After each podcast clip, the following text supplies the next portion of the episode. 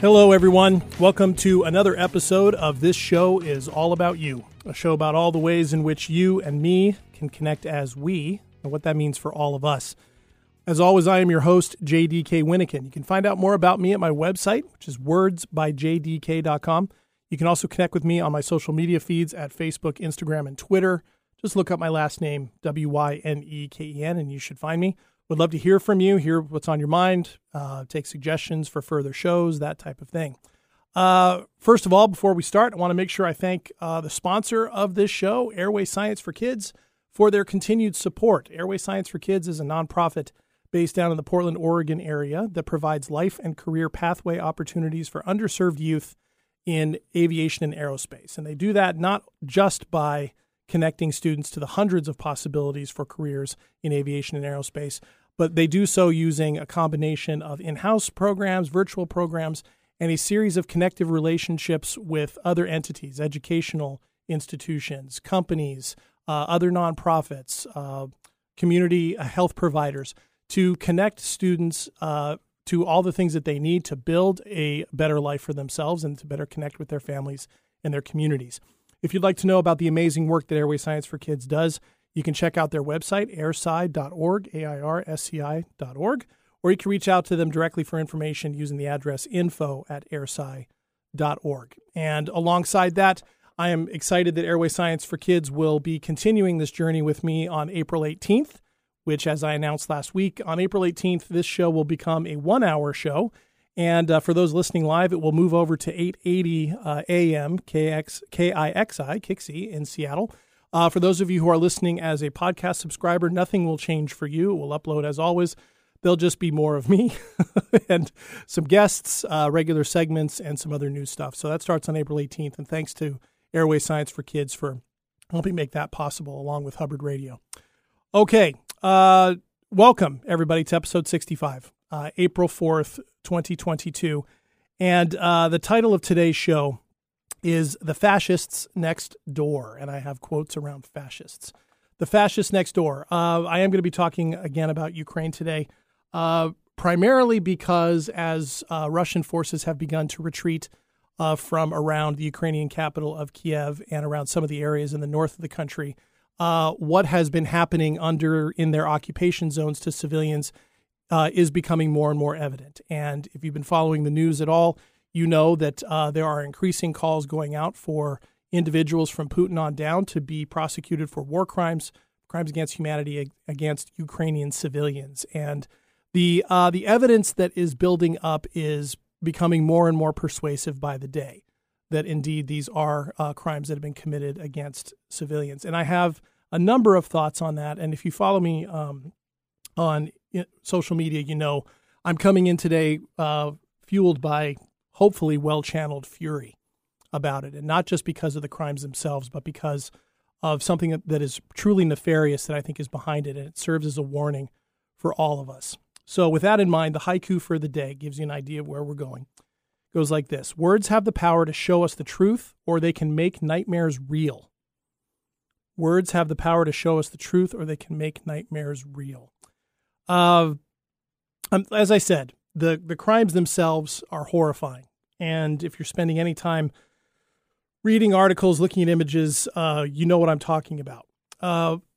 But I'm not just angry about that. I'm angry because this is the type of thing that has concerned me as a student and scholar of this part of the world in history and commentator for a really long time. All of this is unnecessary. And for me, as a person who knows this part of the world, these are real fears coming true. And I wanted to believe that they couldn't happen in a post-Holocaust world, but that is not true. Clearly, even though this is a very different thing than what the Holocaust was, it is still unnecessary destruction, murder, traumatization of survivors, that type of thing.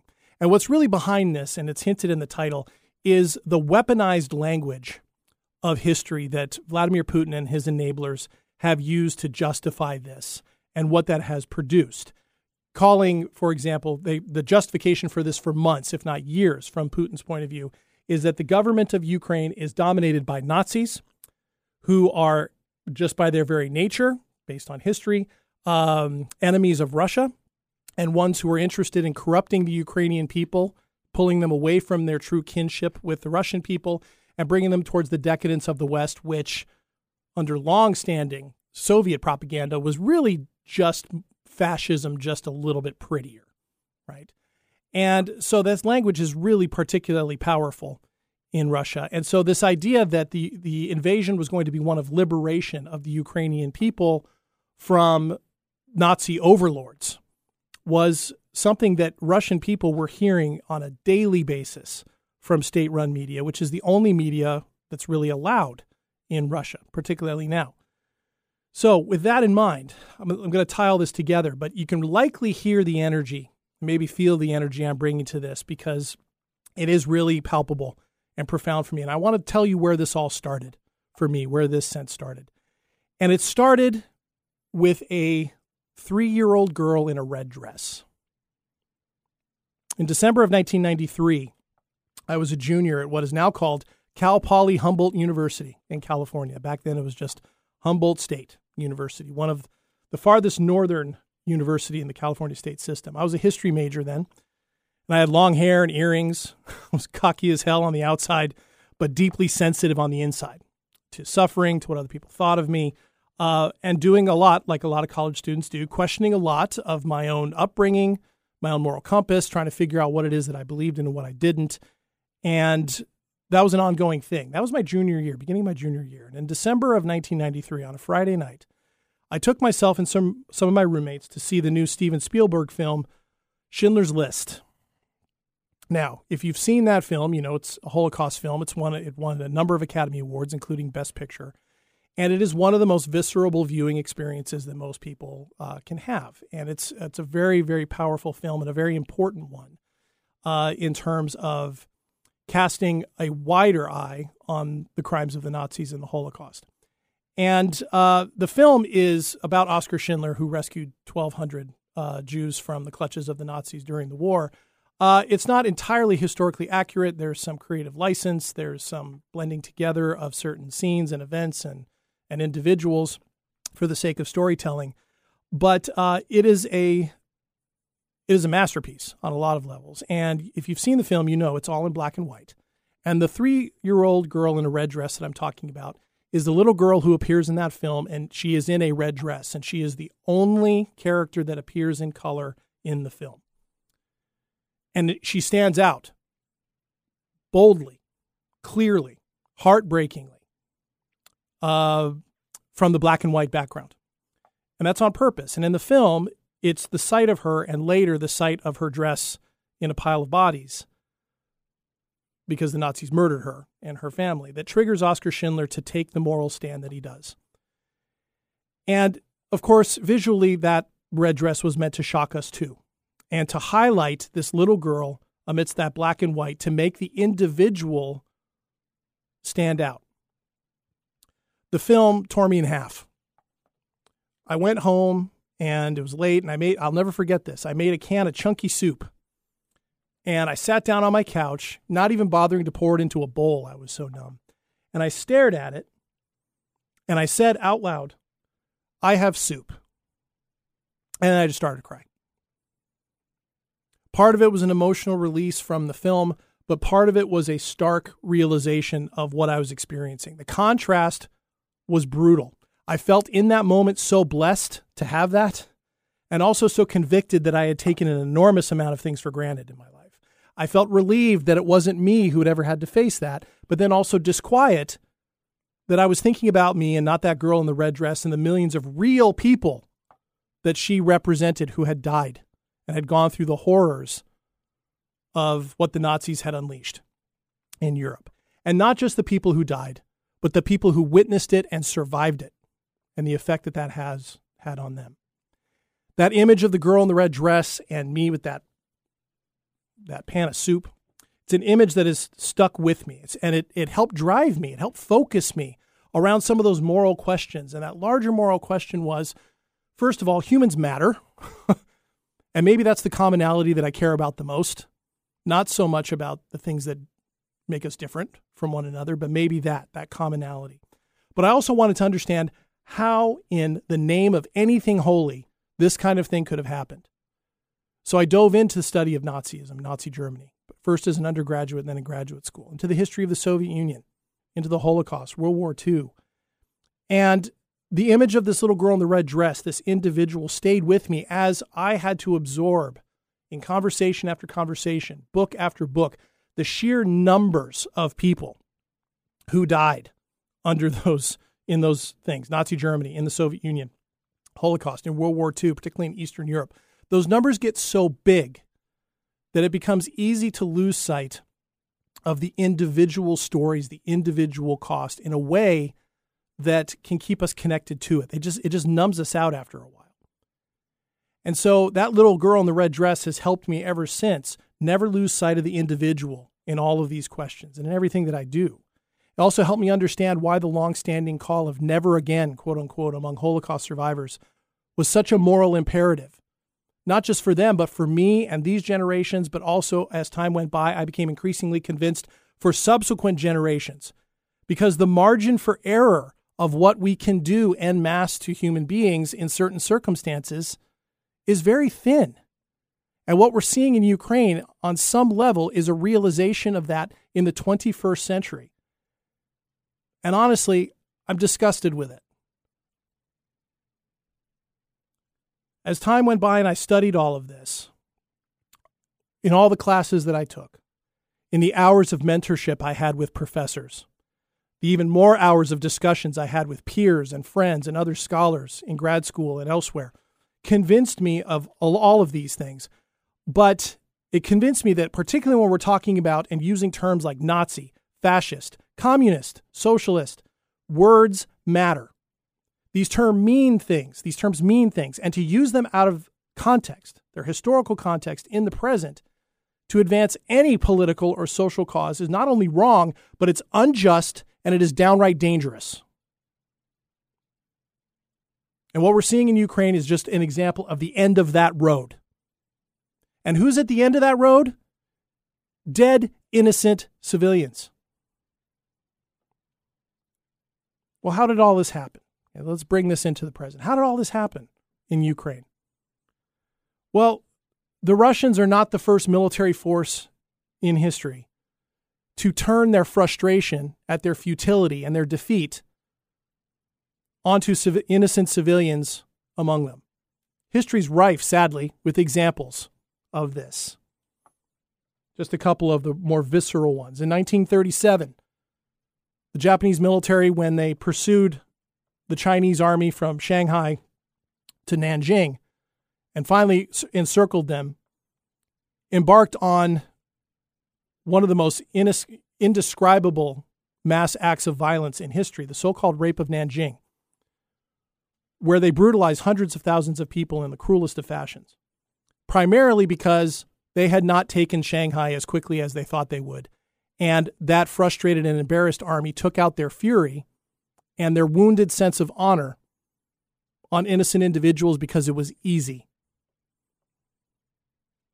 The same thing happened in Eastern Europe, both when the Nazis moved east and then when the Red Army pushed them out west in 1941 and 1944, respectively, and visited horrific violence upon civilians, particularly those who resisted. Absent from Putin's version of history is any mention of the rampage that Red Army soldiers went on against German women and children in German territories as they occupied Nazi Germany. It's for reasons like this that when I hear words, whether Putin's using them or they're being used in our own political and social lexicon, people using terms like fascism and Nazism, communism, socialism, it infuriates me, because it takes them out of their historical context that were real things. Fascism, first in Italy, then in Nazi Germany, but also existed in places like Spain under Francisco Franco until 1975. It existed elsewhere. All have some commonalities, certainly, but they're very distinct to their historical time and historical place. And in the case of Putin's use of the term Nazi or fascist to describe the Ukrainian government, it's just simply not true. There are far-right elements, certainly, in Ukraine, including in its government. But that's no different than pretty much every other country in Europe and increasingly in the United States and elsewhere. Far-right elements exist. Are they fascist at their core? Maybe, maybe not. But here's the thing. Somebody doesn't have to be a fascist or a Nazi or a socialist or a communist to be dangerous to the liberal democratic order. That's why it's not productive to compare Putin to Stalin or Putin to Hitler. Putin is Putin. On his own merits, in his own actions, in his own beliefs is where the answers are really to what drives him and maybe the answers of how to stop him. Everything else clouds the picture.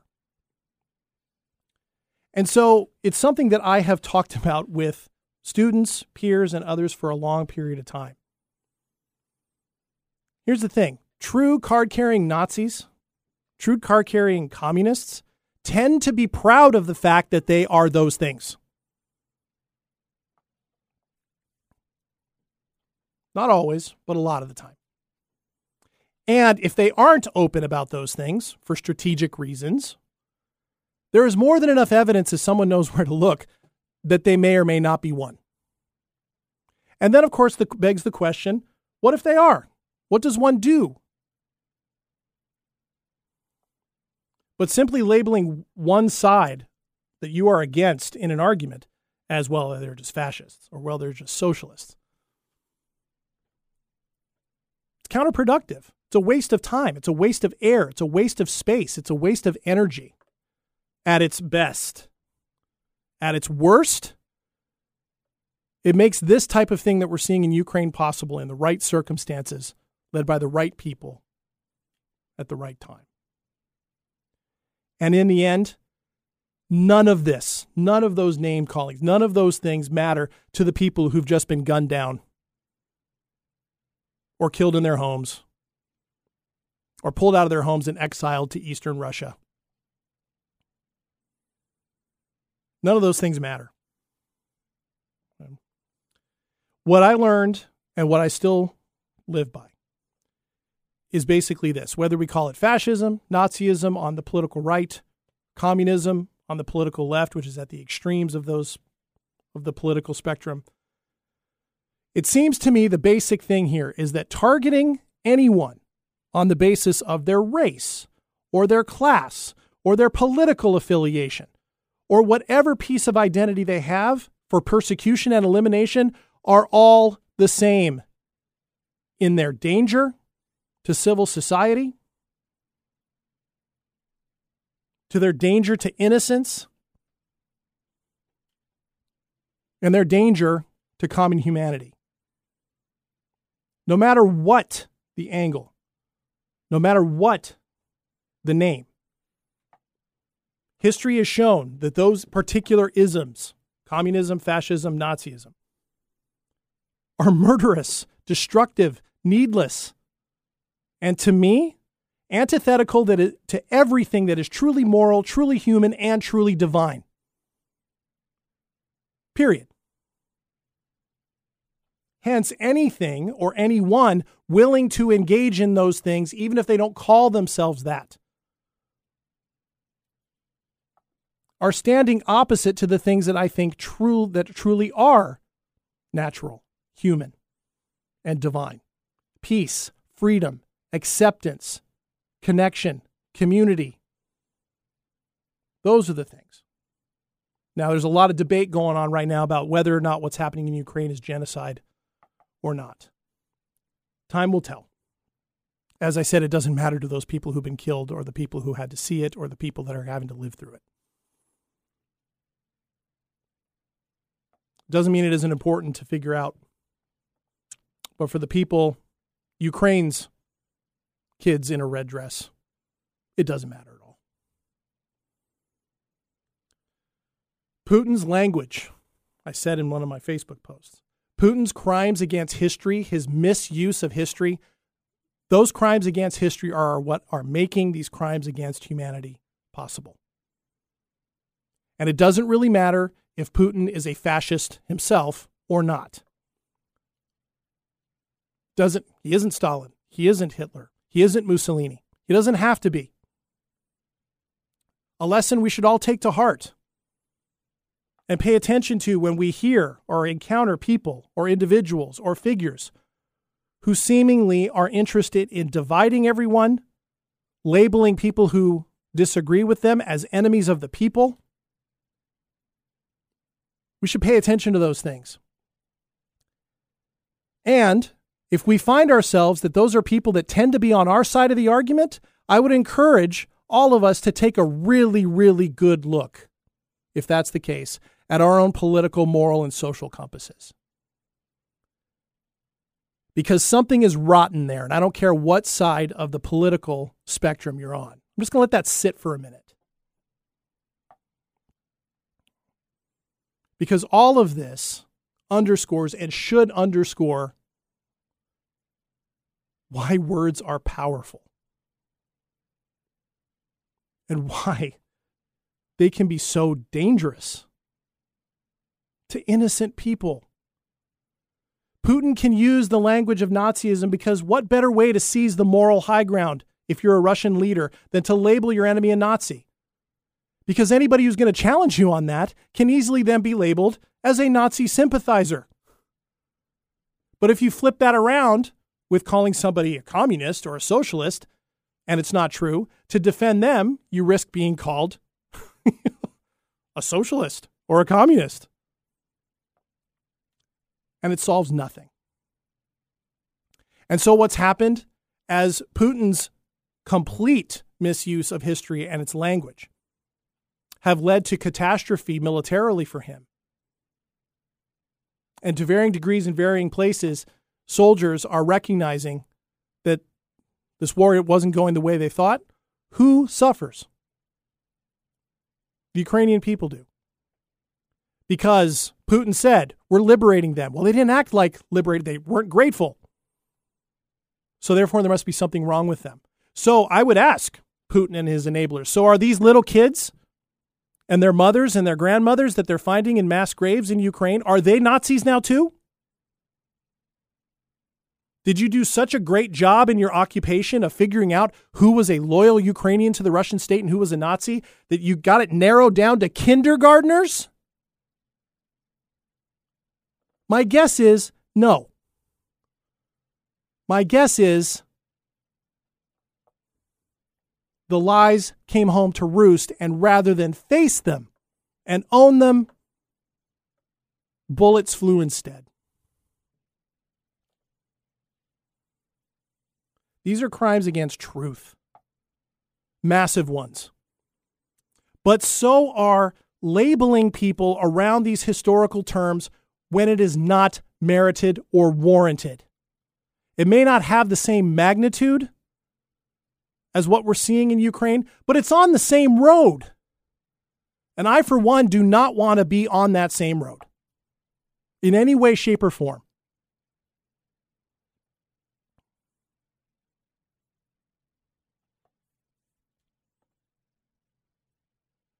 I'm so angry I can barely see straight at this point. You know, and it reminds me of so many historical examples that are strange. You know, the term anti-fascist gets thrown around and misunderstood in this country today just as a way to wrap up. Primarily because there's a far left organization known as Antifa that bases their name on anti-fascism. And what's interesting, and again, left out of Putin's historical narrative, is the fact that the Russians, when they were in the Soviet Union, used that term more than anybody else. As I said, they saw the West as fascist, heirs to Nazism, to the point that in 1961, when East Germany, with Soviet support, put up the Berlin Wall, they called it the anti-fascist protective rampart. The idea was it was going to keep fascists out, when really the truth of it was the Berlin Wall was meant to keep people in Eastern Europe and Russia inside, behind the Iron Curtain, to prevent a brain drain. That whole story is sort of left out of this mix. And it also wasn't true. Because anti-fascist with a capital A may be a name. But guess who were anti-fascist, meaning they were against fascism, with a little a? How about every American troop that landed in Normandy? or fought in Italy or in North Africa or in Asia against fascism. Little a, whether they were on the political left or political right didn't matter because they were fighting against fascism. A number of those troops would go on to fight against communists in Korea as well. So anti-communist. See, you can be both without the capital A. But we tend not to dig into that. We tend not to understand that these words matter or where they come from. And we tend to take our definitions from the people who already agree with us, rather than taking a more sober, regular, honest look at ourselves. So, for me, whether it's Putin or your next door neighbor, who probably isn't a fascist, anyone throwing around the ideas from the right of either that their ideas are true patriotism or nationalism, or on the left that their ideas are about egalitarianism or true equality, you might want to make sure you understand the historical truths of the movements of fascism, particularly on the right, and communism on the left. Because unless you are embracing open violence to achieve those things, you're not one of them. But if somebody is, they're closer down that road than you are, and that should be enough of a concern. It shouldn't have to get to hundreds of Ukrainian girls in little red dresses, metaphorically, to drive home the point. You might still disagree with your neighbors on lots of things, but you won't have turned them into the monsters next door with all the fear that that can produce and what that fear can then make possible. And again, the end of that path is what we see in Ukraine. Next week, we'll talk a little bit about what we can do about that, because I think there is something we can do, but it is going to be a long road back. Until then, I really appreciate you jumping in for this episode of This Show Is All About You. I'm your host, JDK Wyneken. Check me out at wordsbyjdk.com. Let me know your thoughts. And until next week, everybody, chins up.